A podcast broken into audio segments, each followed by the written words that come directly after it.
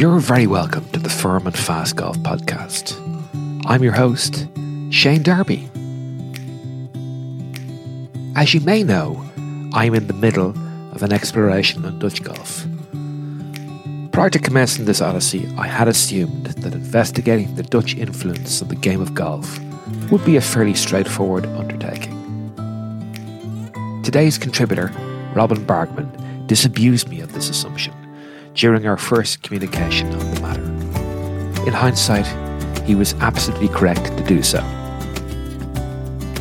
Some of you may recall a heretical suggestion that the Dutch game of golf, spelt with either a C or indeed a K, is related to the Scottish game of golf. Fewer of you may be aware that the origin of this proposition was first posited the Dutch golf historian Steven van Hengel in the early 1970s. Today's guest, Robin Bargmann, is the natural successor to van Hengel.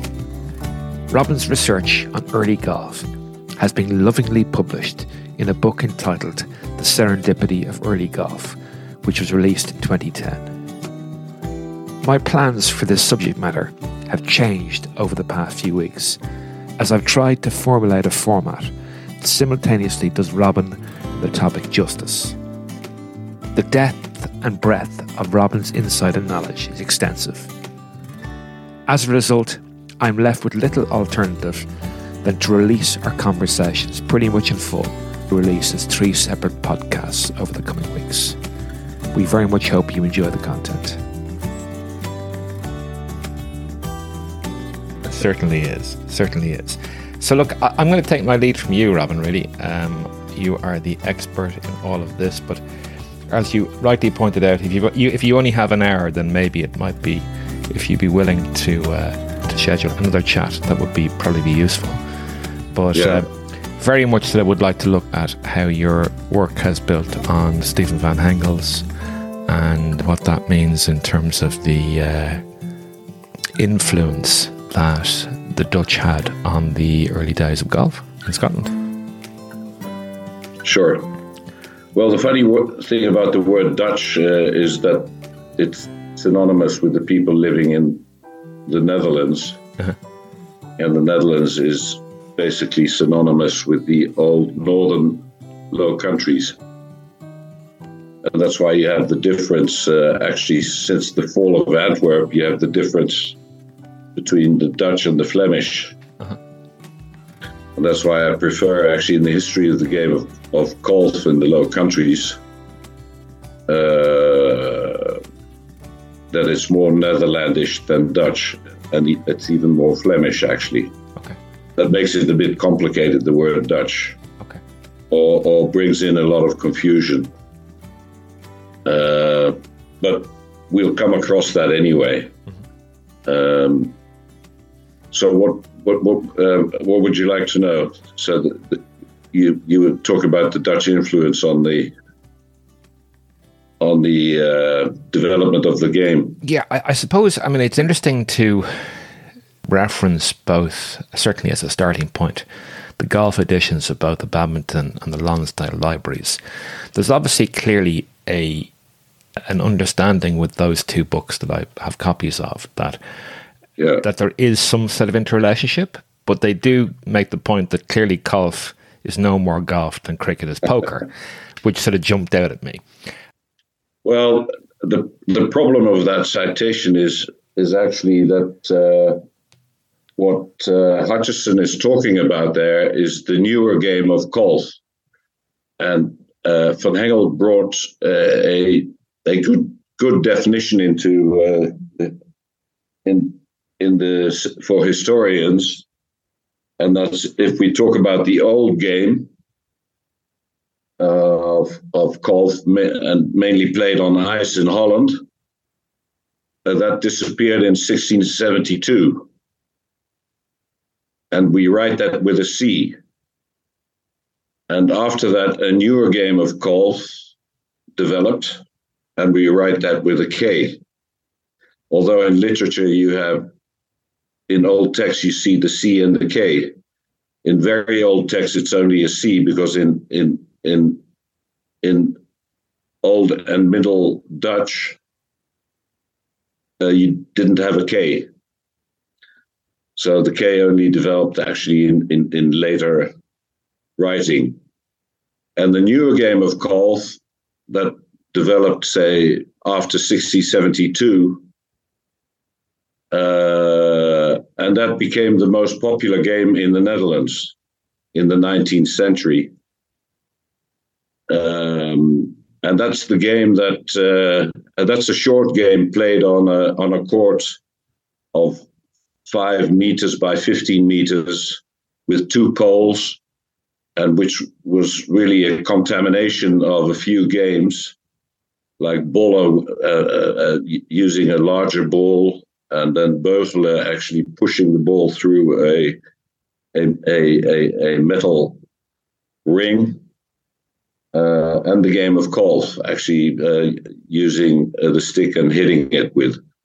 And so if you look at that game and compare that to, say, Scottish golf, then then uh, Hutchinson is completely accurate. But he should have actually compared it uh, to the older game of golf, with golf with the C. Say, say the game played on ice before 1672 uh, and obviously, because that was a dead game, didn't exist anymore, he couldn't compare it. The only way to compare it is actually by understanding the, the, the early game of golf before 1672, uh, which you can actually basically see being played uh, and illustrated in all these paintings of Dutch masters. So it's a matter of actually analyzing these paintings and, and, and try to understand how the game was played.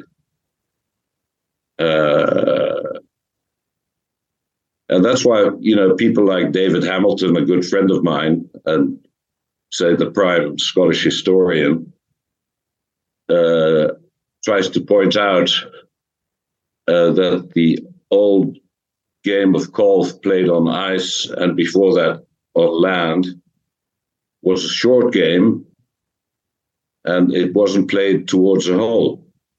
But all the illustrations clearly show that there was a hole being played to. Uh, they actually the player uh, went on his knees uh, to do the, the, the putting stroke. Uh, and in other illustrations, you see that he's got his, the golf club uh, in his neck before he's hitting, and that you wouldn't do that for a short stroke. So you can see from early illustrations that it was a long game, uh, played towards a target, and the target was a hole in the ground. Now, when it was played on ice, in in the in in the Little Ice Age, uh, and especially in the northern Low Countries, so in Holland, uh, it was played uh, towards a pole. Uh, that the ball markers would take. Uh, ball markers are basically the same as caddies would take with them, sometimes with an additional club, because they only played with one club.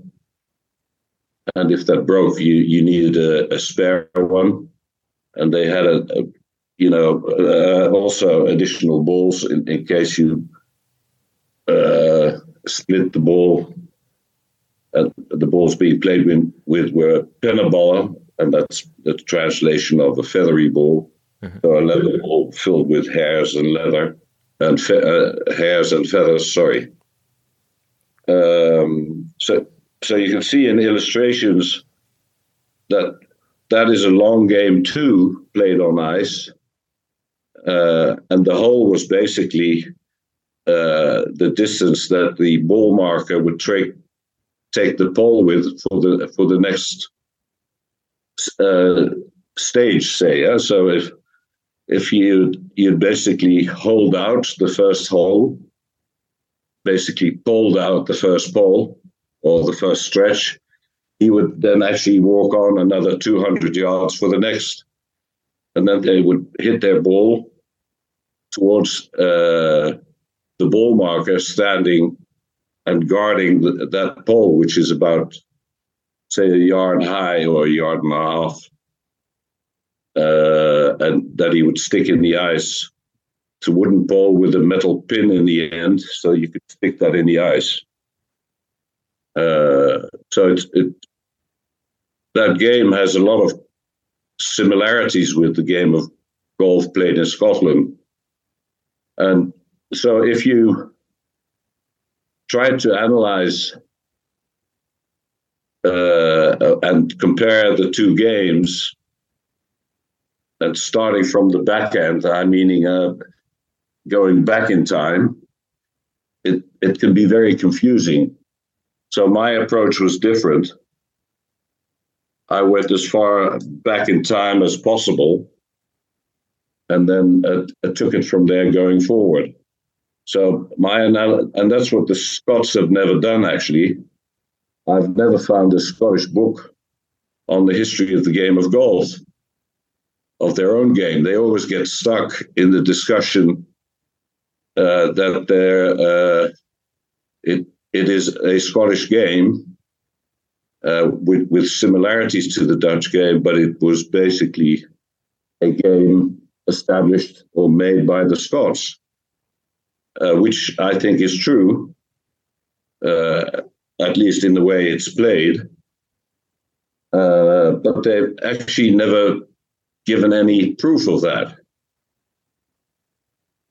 Um, so um, I try to go back as early as I can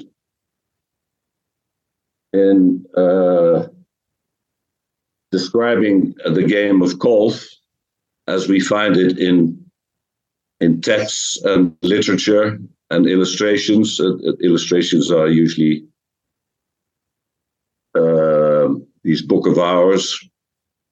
Uh, call it the early psalm books or Bible.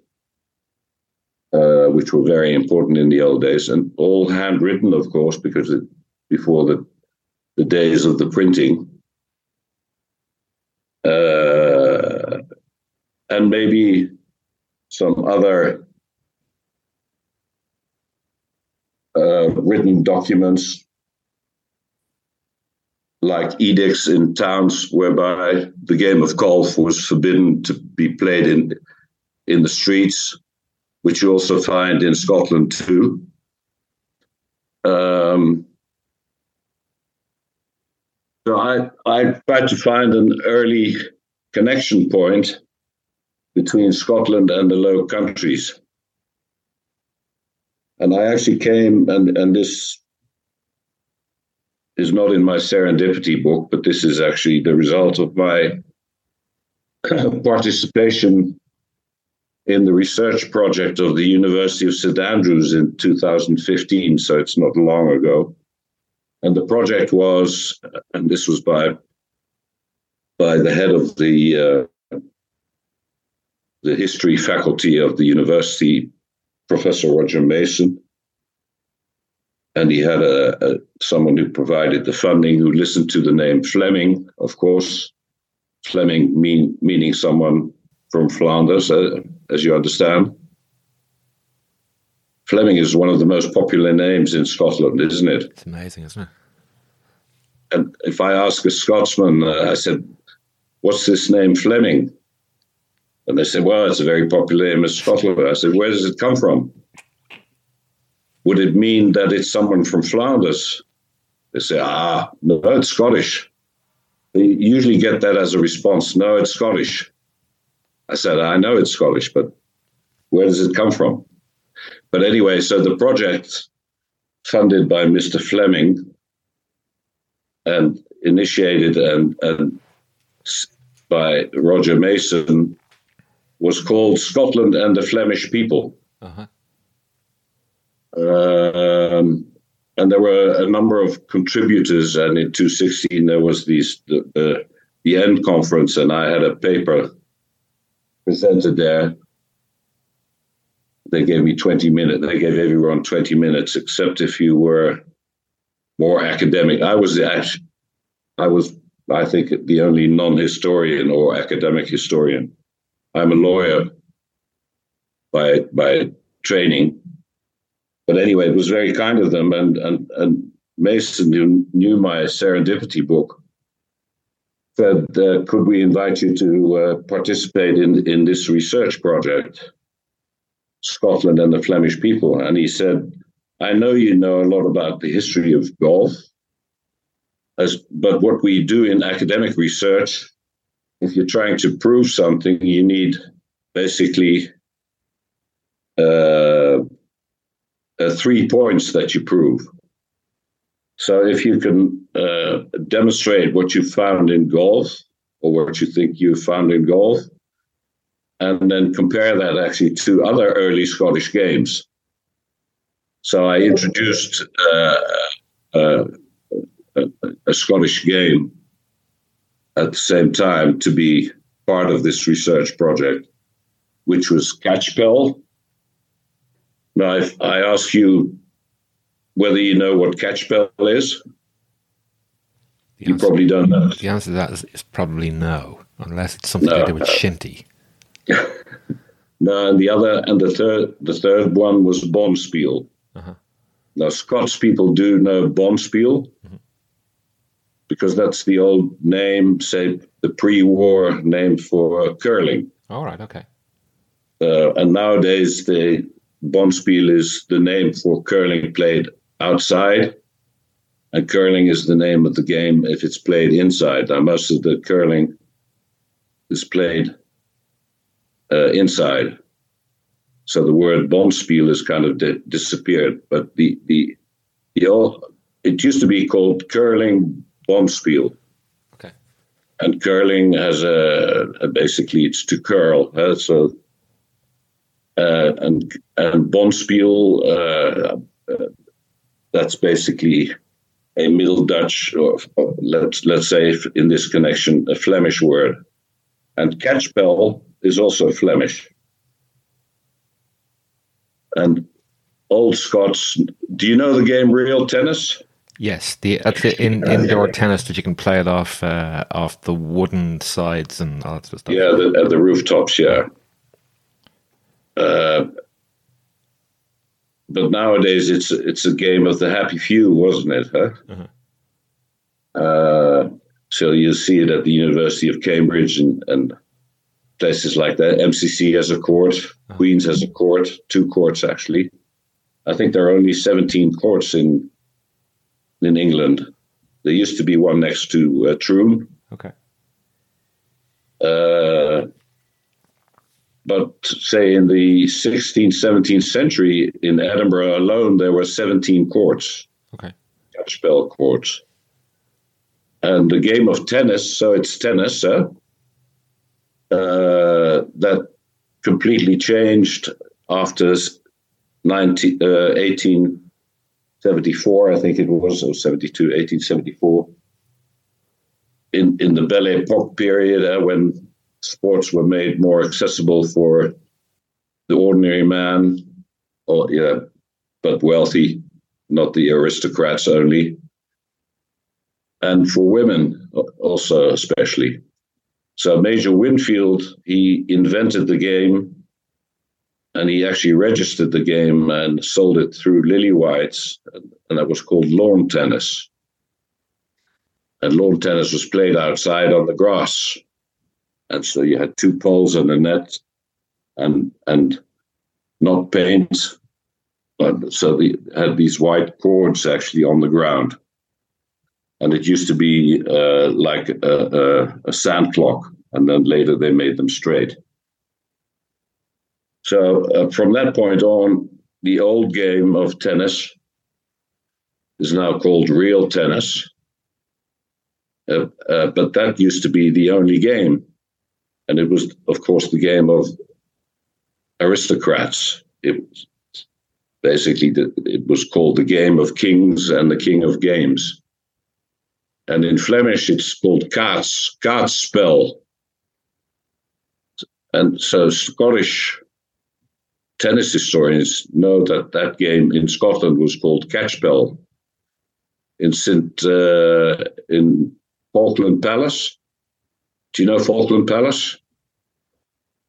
Falkland is 13 miles from St Andrews, and that was actually the most popular palace of uh, of the Stuarts. That's where they would actually preferably reside. Uh, and it was close to the, the very important town of uh, St Andrews. It was the religious center and the oldest university. So it was very important, and they owned basically the royal property where was everything the woods and the links. That was all. But anyway, the game of kings and the the king of games is is is tennis. Call it tennis or catchpel.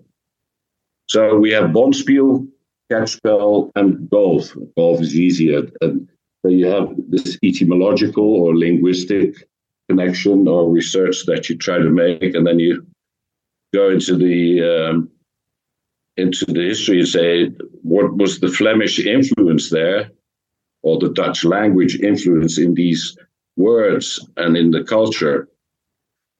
And it basically comes down to the period of King David I. So I'm going back in time. And this is an important uh, point. I'm going back in time, and David I, he reigned, say, between 1125 and 1150, say the second quarter of the 12th century. Uh, and he was related to uh, William the Conqueror. And William the Conqueror was known uh, to, first of all, to take the English crown and to Normanize England. And you probably haven't heard of the word Normanization, but it's basically changing the uh, state system and culture into a Norman culture. And and uh, and he was Duke of Normandy, uh, but he was basically paid and funded by the Count or the Duke of Flanders, Baldwin IV. And William the Conqueror was married to Matilda of Flanders, uh, the daughter of of uh, the Count of Flanders, and he was also regent for the King of France. He was he was the most powerful. In those days, Flanders was the richest and most powerful nation in, in, in the whole of, of Western Europe by far.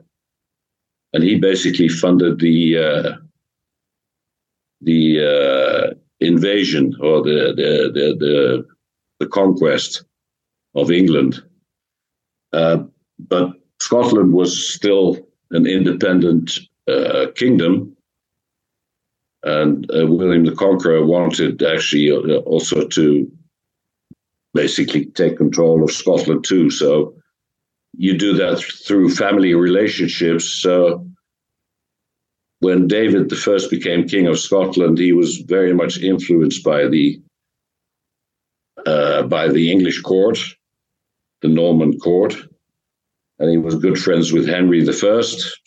So he basically Normanized Scotland, and with him came a lot of Flemish knights and aristocrats because they were already there. Because in the Norman invasion of William the Conqueror, the whole fleet was funded by the Duke of Boulogne and, say, the Duke of Flanders, and he was the second in command of the invasion army. So he was his most important military guy. Was uh, uh, was the Duke of Bouillon of, of Boulogne. Uh, that's a good golfing country. Um, and uh, after the conquest, uh, the feudal system was introduced. So all the old earls, English earls, were basically cut off from power by cutting off their heads. Uh, the ladies were allowed to stay, so you, you did get a, a, an assimilation of culture. And the Anglo Saxon language did survive, uh, although with a lot of Norman, call it French influence, but also a lot of Dutch influence, Flemish words. And if you look at the Domesday Book, have you heard of the Domesday Book? I have. You have, huh? Um, thirty percent of the the names of the landowners. Well, they they they're not the landowners. The king owns. That's the feudal system. He owns everything, but he gives you actually uh, land. Uh, in Dutch, we say in loan. Uh, so you you are in charge, but you're not the owner. Uh, the king always remains the owner. But 30% of 20 30% of the names in the Domesday Book are Flemish origin. And a lot of those names reappear actually in King David first court. So when he established his court in, in Edinburgh, there were quite a, quite some Flemish uh, knights and aristocrats actually to support him and get get the job done of the Normanization. Uh, so basically, you have to take out all the old stuff and introduce uh, new modern ways. And his main uh, achievement was the establishing or establishment of 15 new burghs. In Scotland, you say borough, borough. When I say a burgh in Scotland, they say, What are you talking about? but I always use it. But is, we have them too in Middelburg, Domburg. Uh-huh. We've got loads of burghs. All, all our cities along the coast are burghs. Uh-huh. But anyway, he established 15 burghs. Uh, it's like the Hansesteden in in in in, in uh, northern Western Europe. Uh, basically, uh, established and given royal privileges to uh, do the international trade. We would call it international trade and that was for Scotland very important actually to make its ne- next move and establish Scotland as a trading partner and actually to the only reason is of course to develop a lot of income now to found these 15 burghs you need specialists you need merchants you need uh, uh, people who can run a city, who basically also who run the church. So you see, actually, the first bishops were all Flemish, and and all the merchants were Flemish. Uh, and they brought with them, of course, their culture and language. And this is why in the early Scots language, and I have to say here, uh, Scots language doesn't exist anymore. So if people talk about Scots nowadays, that's basically English with a Scottish accent, but has nothing to do with uh, Scots or early Scots. Early Scots started, say, in 1150, and in 1350 you have the first written Scots language, and in 1700, and this was the work of our King Billy, uh, William III of Orange, who became King of England and Scotland. But he basically wanted to rule out the Jacobite influence. Uh, and by taking out the Jacobite influence, you basically say early Scots or Scots, the Scots language is forbidden. So in 1707, uh, this was with the union of England and Scotland, uh, the official union, where we were still basically we still live in the in the uh, in the Union, where you got the Union Jack and the crowns and everything. Uh, uh, the United Kingdom. Uh, basically, it was established that the language was English and Scots was ruled out as a. So, Robin, you're talking about Scots Gaelic there, presumably, yeah? No, no, no, no. no? Scots is uh, basically uh, actually, the southeast of Scotland was invaded by Anglo Saxons already, uh, coming from the south. They pushed out the Gaels. The Gaels were their number one enemy. Uh, or, or in reverse, uh, uh, the, the, the Anglo Saxons, the Sassenachs, were the number one enemy of, of, of, of, the, of, of the Gaels. Uh, and they established in the southeast of England and also along the coast and also in the in the, in the north uh, around Sutherland, uh, say the lowlands cu- culture. Now, if I ask you, what does the word lowlands mean? What do you think if I'm talking about Scotland? You would kind of help think probably. Are, are you describing the, the geography? The geography, yeah, but you're, you're right. What you're talking about is the people, presumably. I would Yeah. imagine, yeah. So I would I would think border the, the borders being the lowlands per se, but in a Scottish context. but you're actually talking about the people, the, yeah. the, the, the old pronunciation and spelling of lowlands was lowlands, lallands. Uh-huh.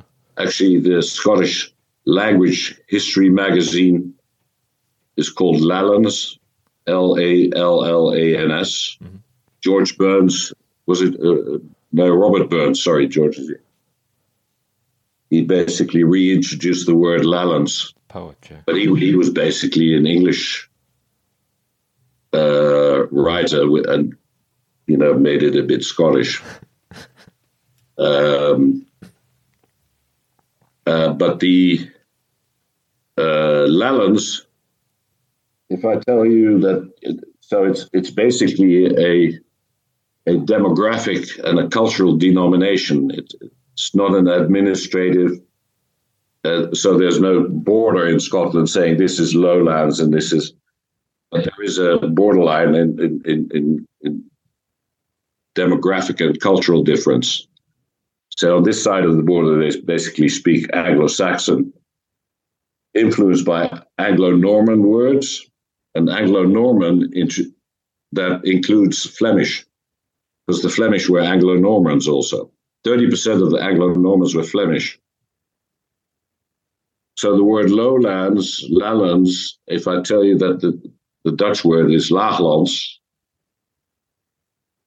and I say that bonspiel is bollenspel and catchspel is kaatspel, and golf and golf, they're all the same words. Uh, so if you go to the Old Scots dictionary, where you can still find actually the early Scots words, uh, 30% of the time you you see that the origin of the word is is Middle Dutch.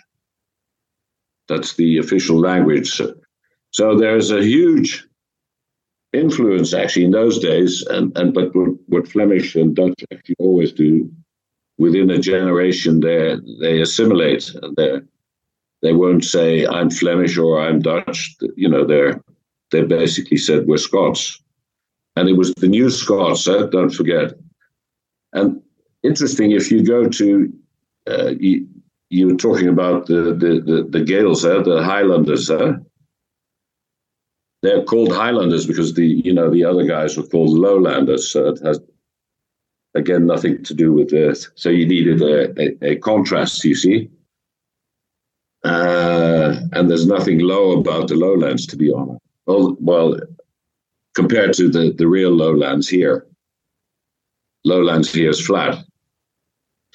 Uh, and that's why it's called lage or lowlands here, usually underwater. But uh, if you go to the the the the Gaelic, Gaelic dictionary and, and look for the word lowlands in Gaelic, there's a word for lowlands, huh? Uh, and say the Gaelic translation in English is not low countries. In Gaelic, it says the land of the unfriendly people. so you know who they mean. Yeah. And they were basically the Gaels were kicked out. Yeah. And the Gaels actually again had a, a bad time uh, under the under the uh, say after this the, the Union and after the Jacobites uh, rebellions, and where they were minimized, and the English started the clearings. You've heard about the clearings in the Highlands. Oh yeah, well that, that would be similar to what uh, what they did over in Ireland with Cromwell. I Yeah, imagine. yeah, yeah. all the Scots that you see actually living in in Canada, America, and Australia, with a, starting with a Mac MacDonald or Mac this, and they're all Gaels, and they were all kicked out. Yeah. And there are very few Anglo-Saxon Scots names uh, around. They they were all around uh, the wealthy towns in the southeast. So so the Gaels, and actually the the game. That's what Scots golf historians uh, call an early stick and ball game, shinty, yeah? Uh-huh. And they say that's you know basically golf was originally the shinty game.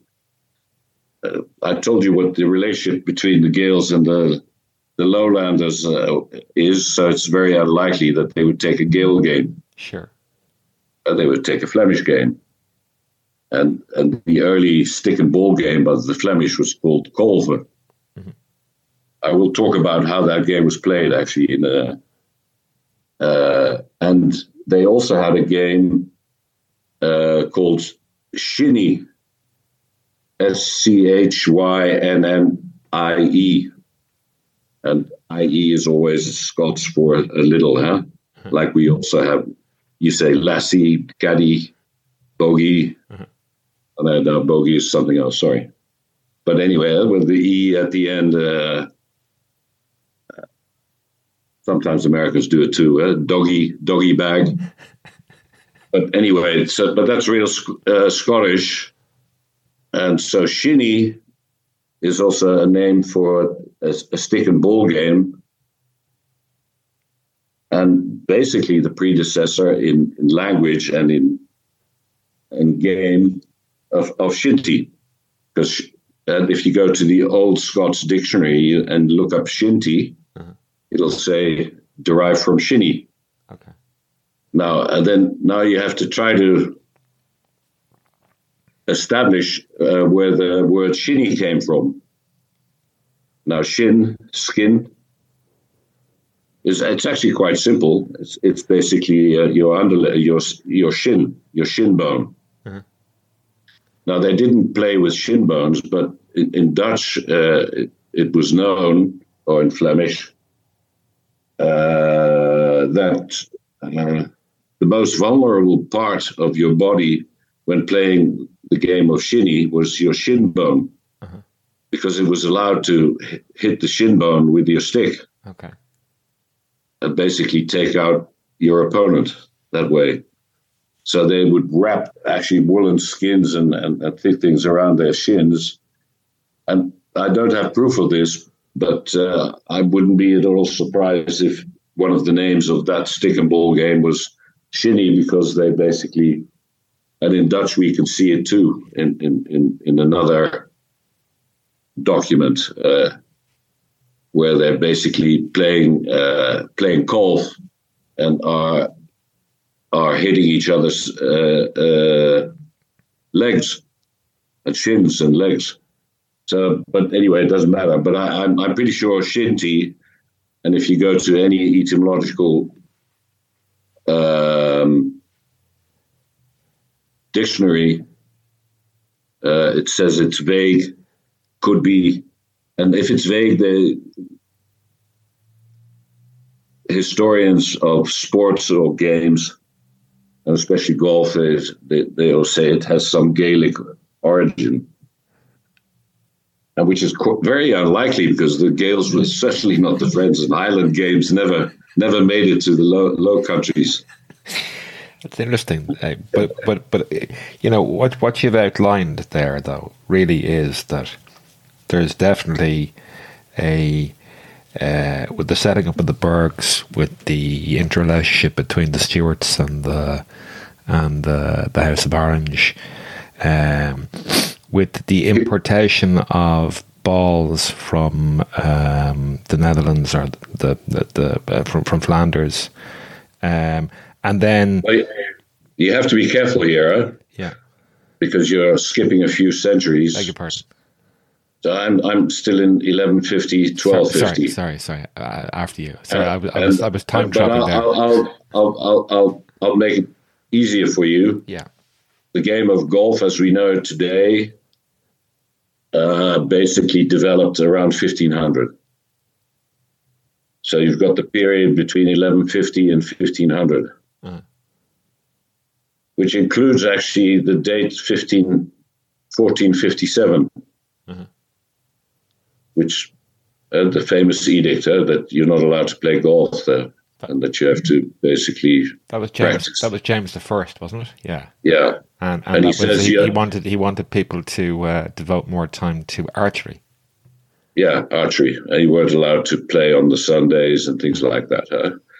and that was because they were actually there was a lot of war this was the hundred year war against the English uh, so and these are adolescents. Uh, so between the 12 and 16 year olds. They basically play the rougher games. And after 16 years, you you're basically enlisted in the army, huh? um, and the original spelling of the word golf in in there are a lot of spellings, by the way, about 16 golf, golf, and one of them uh, is the golfer, G O L F E, and that's basically kind of the same as kolver in, in Dutch, uh, with, uh, with an E at the end. So actually, if in old documents you see always not golf but kolver. And if it the game of kolver is described uh, kolven, het sollen met een kolven in Dutch. And sollen is basically the same as in French, choulet. The chou and choulet means playing ball. Choulet à la crosse, sollen met een kolven is playing ball with a stick. So the kolv is the stick, and and choulet, choulet is playing ball.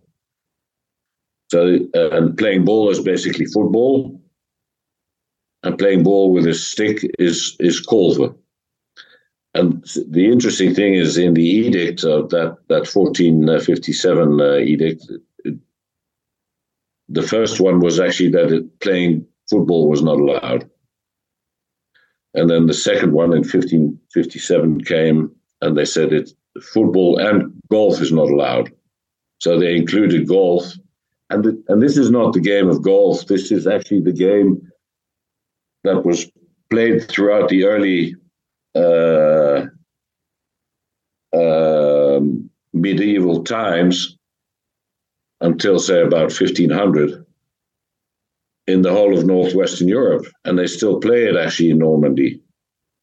Uh, this uh, Choulet, Choulet à la Crosse, and sollen, and it, uh, and this this game is actually played between two groups of adolescents uh, with a stick or without a stick. And if it's without a stick, it's football. If it's with a stick, it's it's called golfer. And you basically, and there are teams of about 20, 30, 40, doesn't matter. And they still do it in Normandy, by the way, on certain days. Uh, it's basically fighting for the possession of the ball, and you score a point if you get the ball into an area which you call the goal of, of the opponent. Uh, and it's rough. It's basically rugby with hockey sticks and, and no rules allowed. And they still play it actually in Ireland and in Scotland, but in Scotland it's fairly mild.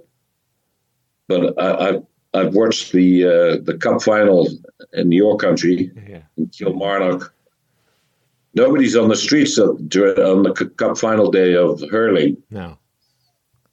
Everybody watches the hurling, but that's a pretty rough game, isn't it? It's a pretty rough game. I mean, the skill and, and a, and a nominally a, a, still an amateur game, uh, but the skill set. I mean, it's a much yeah. more interesting game to watch than the, the football yeah. equivalent, the Gaelic football. Hurling is a physical game, but some of the skills are just so yeah. wonderful in terms of the high catch and yeah that's I'm using the word. I'm a left-hander, and I play golf right-handed. But I, I basically say I play right-handed, but I, I'm actually playing left-handed because watch all the ice hockey players and hurling players. I've got my hands this way, yeah. Yeah. And only the left-handers do it this way, and that's less than twenty percent of hurling players do it this way. The others are always this way, Correct, and they're all. Yeah. So I checked with the coaches, Yeah. and, and he said no, they're, they're right-handed, but that's how right-handers play it. Yeah. They play. So what I'm doing, playing this way, Yeah. is I'm playing left-handed. Okay. That's why I'm a good golfer. Got a strong left. I don't need to develop a strong left hand. Yeah. But so this this game of hurling is closest to actually golf as as it was played uh, by the ordinary man, and uh, I'd say not the Royals. Royals had they played catchpole, huh, tennis, Yeah. and in the courts uh, in the rest of Europe they played uh, jeu de maille, huh, this, uh, a, a kind of golf-like game with the two poles in the long lane. You know that game? No, Pall Mall. Funny that you mentioned hurling there. Yeah, I was speaking with Professor Paul Rouse, who's a professor of sports history in University Yeah. College Dublin. And mm. he was telling me, in terms of the written text in an Irish context, that Gaelic games or hurling particularly has the assumed that every single stick and ball sport that's mentioned in Irish literary, in terms of written down history, is actually hurling. But it may not be. And the chances are it probably isn't. no. Interesting, yeah. I'm actually also assuming that hurling is originally Anglo-Norman in the in the southwest of Scotland, uh, introduced by, say, the Anglo-Normans Okay. or the Normans. Yeah. Want to put it that way? Yeah. The similarity is is too big. Yeah. And why why would it be a Gaelic game in Ireland if it wasn't in Scotland? Yeah. Well, I certainly know every year there is a there's a hurling versus shinty match, which is kind of Yeah, uh, a combination of, of the two sets of rules, yeah, which I believe they do it every year or two. So yeah, yeah. Well, what you should do then, as actually you- you'll become a, a, a golf historian now, is that you should should give a televised interview and say what you're watching now is is basically the early game of golf, Uh-huh. and not a Gaelic game. really put the cat amongst the pigeons. I know, I know, I know, I know. Um, uh, I, I, I don't have a lot of opponents here. you, then we start to feel like uh, Mr. Van Hengel did, I suppose, back in the seventies. we start making uh, yeah. start making. Well, the, uh, the, what I've done in my book, I've basically told everyone that what Van Hengel said was a, lo- a load of rubbish. Mhm. He was my mentor, but he he, he introduced uh, quite a few myths, uh, which are which doesn't make it easy. Uh, he lived too short. He, I was actually there when he died. I was working in New York. Uh, well, I lived in New York, and uh, he invited me uh, to the Sunday at the British Open at Royal St George's uh, to the clubhouse of the uh, of Royal St George's for the, the traditional luncheon meeting of the R&A, presided by the, the chairman, and he was allowed. He was an R&A member, and he was allowed to present his book Early Golf to the R&A. So that was his basically his ultimate uh, finest moment.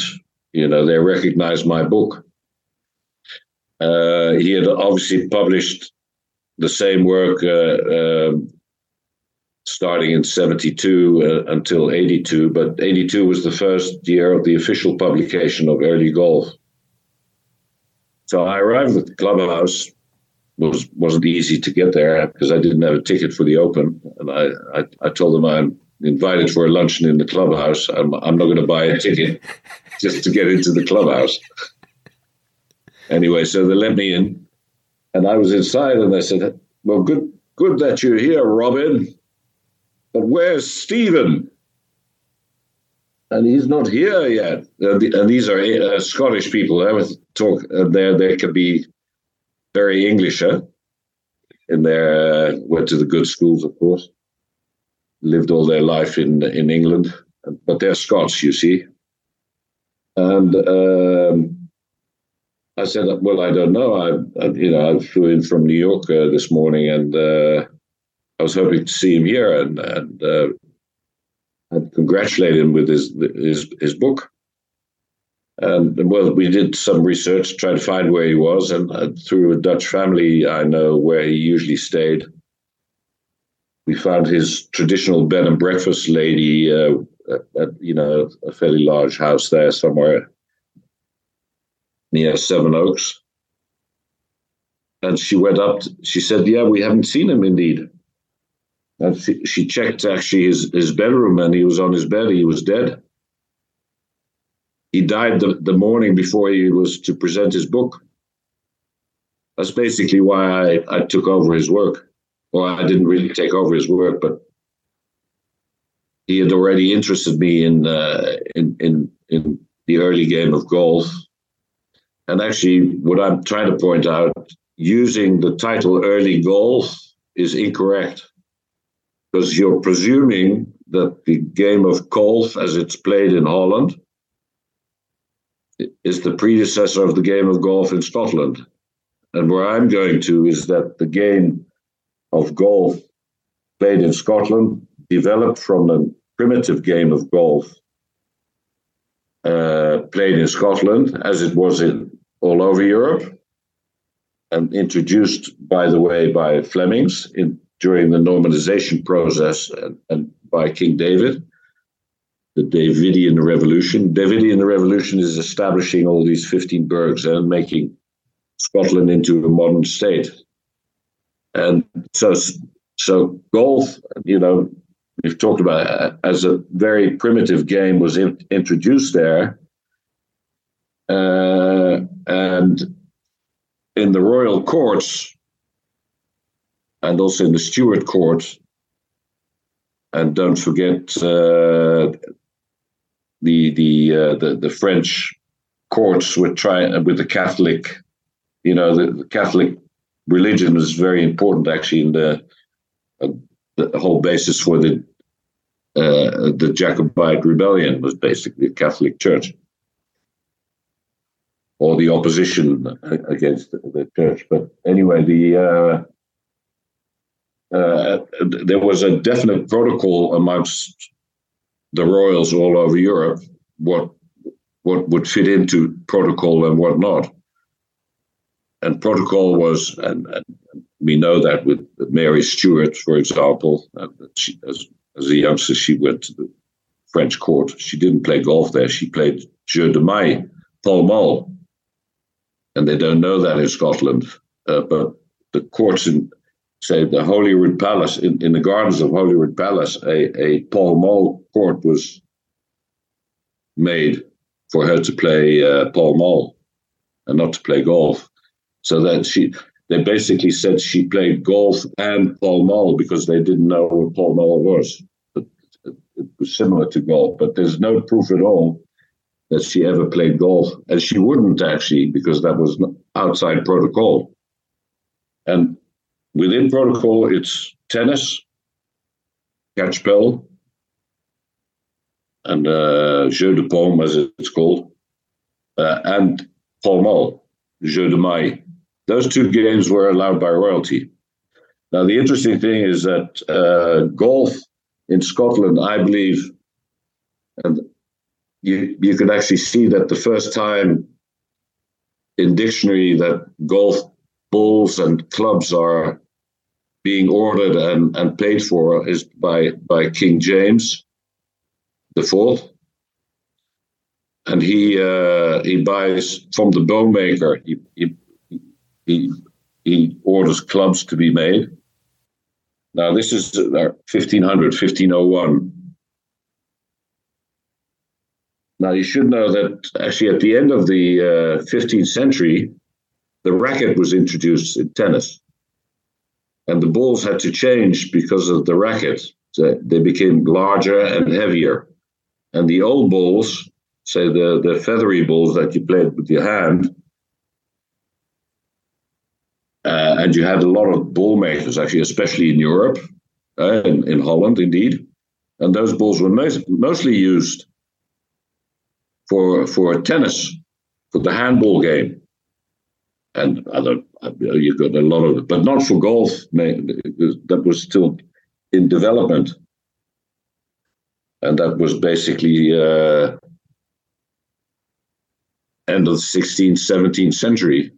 Uh, that those and that's where you see uh, uh, that the balls coming from uh, the uh, the Low Countries, from Berg op Zoom, and basically to protect the the, the, the, economy of the country and the outflow of capital, that they say no more imports of balls. And I, I believe most of those balls were for catchpel and, and, and, and not for golf. But they were golf balls too, same time, but they were the same balls. So the, uh, what I'm saying is that the the ball used for catchpel made a crossover to, to golf, and that the Stuarts basically developed a game of golf as a royal game. Huh? So it, golf didn't start as the game as we know today, as a game played by the ordinary man. It started off as a royal game at the Stuart Court around 1500 using the, the catchpel ball, using the tennis ball, which was also a royal game. And uh, obviously, they were looking at the other stick and ball game played over all royal courts in Europe, and that was Pall Mall. And Pall Mall never actually really made it in Scotland, maybe because of, of Queen Mary, that they said, you know, we want to get rid of all that. Uh, uh, although this is earlier. I'm talking about earlier. No, I'm, I'm wrong in the in the in my date. Sorry.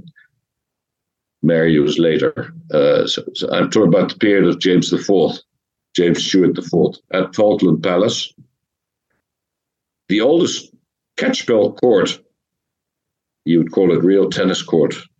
You should look at go to the website of, of Falkland Palace.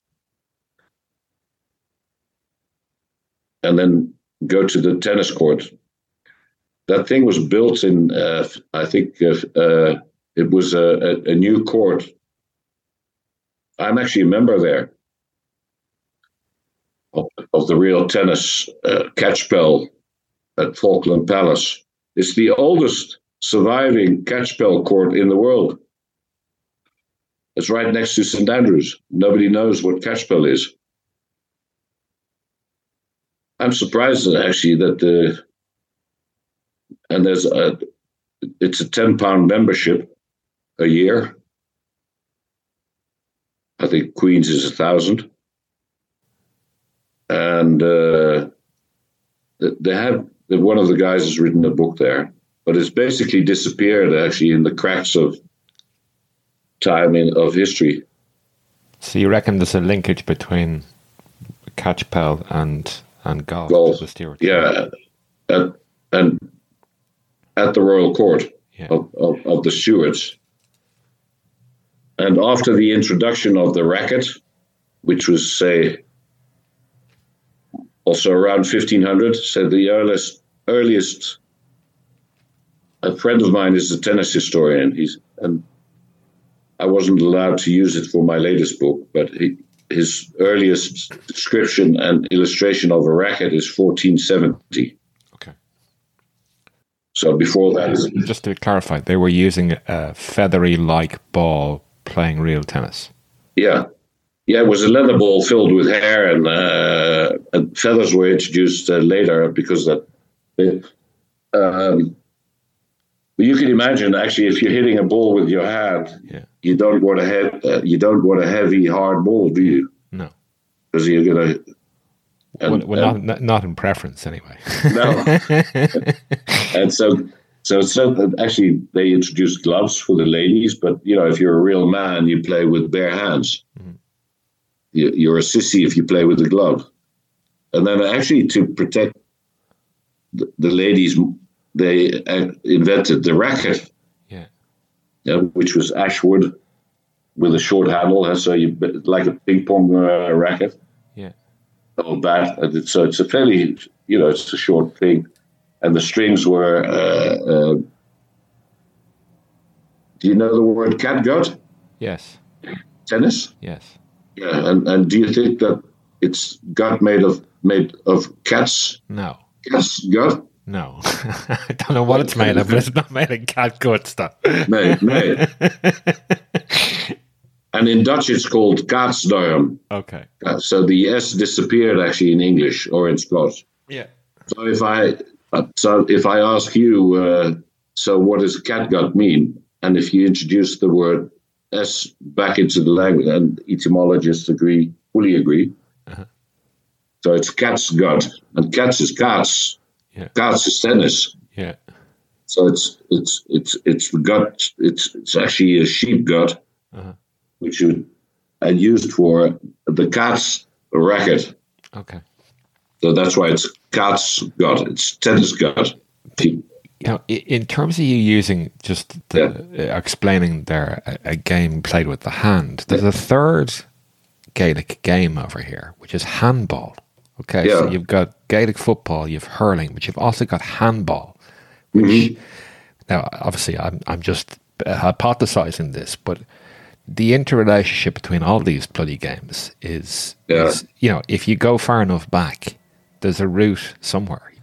Sure. Well, well, but say the the cultural difference between the original inhabitants being the Celts, the Gaels, Yeah, and the invaders, yeah, say the Anglo-Saxons and, and later the Anglo-Normans, yeah, they they basically didn't they never assimilated well in the last 200 years. They So it's very unlikely that. Uh, so if you say there's a handball game in Ireland, uh, which it's the same as in Scotland, uh, that you would call it uh, uh, uh, Scots. Uh, the kilt, the kilts wore, worn by the Scots nowadays is an invention.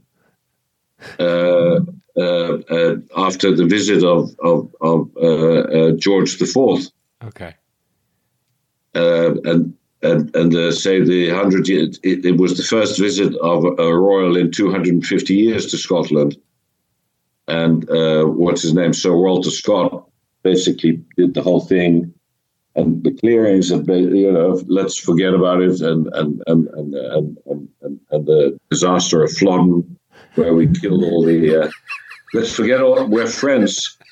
I'm King of Scots too, and I'm here. And he presented himself in Scotland, and Walter Scott came up with all these stories. Uh, I've got a good book for you, The Invented Traditions, okay, and that's a scientific book, by the way. But anyway, so he presented himself in in Edinburgh in a kilt. okay, So he was standing there, and uh, and he said, "I'm a Scot."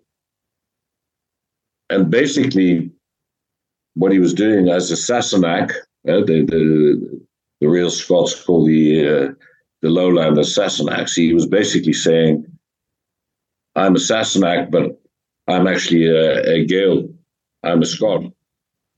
And that's when actually all these Robert Burns traditions and Walter Scott, and then you know the Haggis. Uh, so all the Scots are now united under this but it's uh, it's it's basically turned into a, an, an Anglo-Saxon nation. The number of people speaking Gael, they're coming back actually, actually and the number of people speak uh, still speaking Scots, uh, the, the the lowland. So you basically got first the, the Gaels were kicked out, and and then actually the the the, the early Scots were kicked out. Uh, the the call it the uh, the the the Anglo-Norman Anglo-Saxon combination, and and now it's all Anglo-Saxon.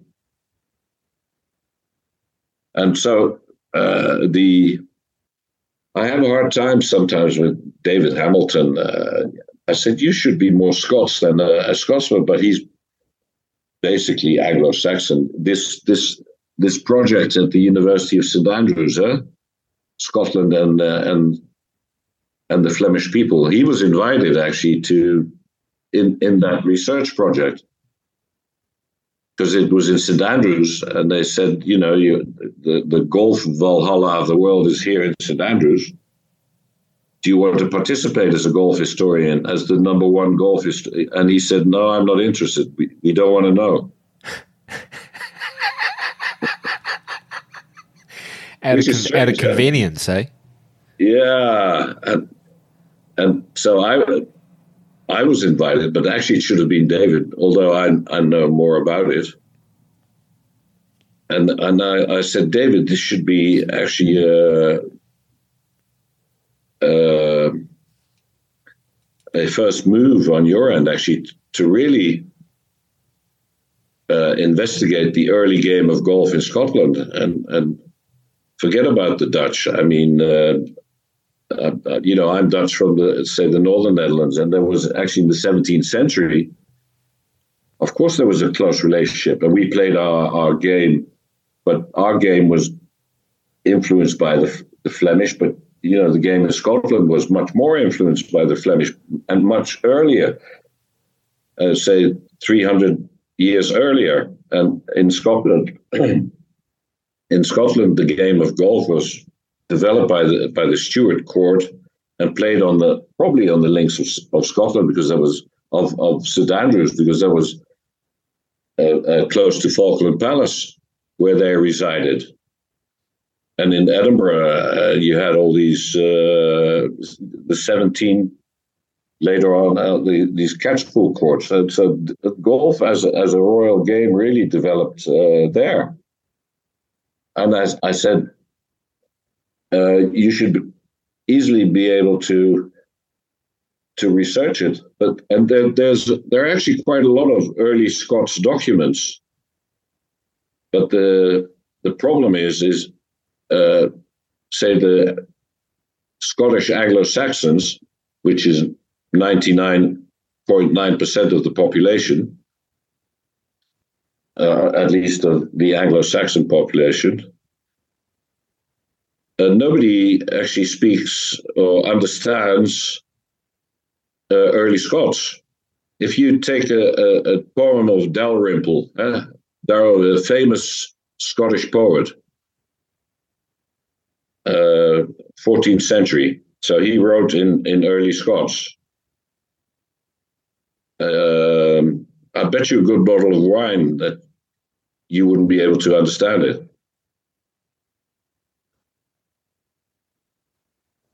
And so all these old documents in Scotland that are written in early Scots.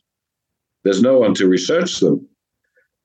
The people who can easiest research them, and there are actually some researchers at the University of Ghent in Belgium, they say we, we can read it because it's it's closer to say Middle Dutch. I, I have a problem with reading early Dutch, but I thirty percent I I can't follow, and I've been reading through some early Scots documents, but you really have to study it. So, so there's about sixty percent I don't, I don't know, I can't follow.